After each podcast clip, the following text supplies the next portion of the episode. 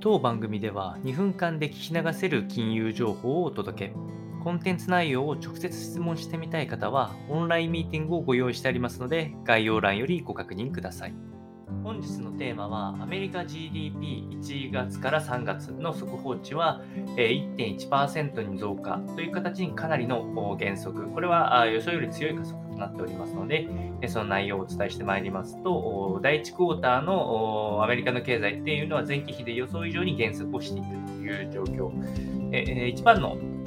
ポイントは設備投資自体がかなり低調であることと、在庫も縮小しており、一気に経済がちょっと小さくなっていくようなイメージですね。ただし、えっと、注意点としては、え個人消費は動いていますので、やはりインフレ圧力は強い状況となっております。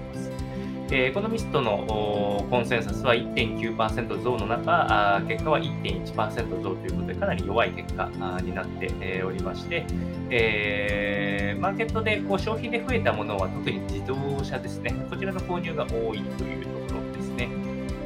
で、えっと、機器への設備投資っていうのはパンデミックが始まった中では最大の落ち込みとなっておりますので、え GDP への影響というのがかなり出たというのが、まあ、今回のデータとなっております。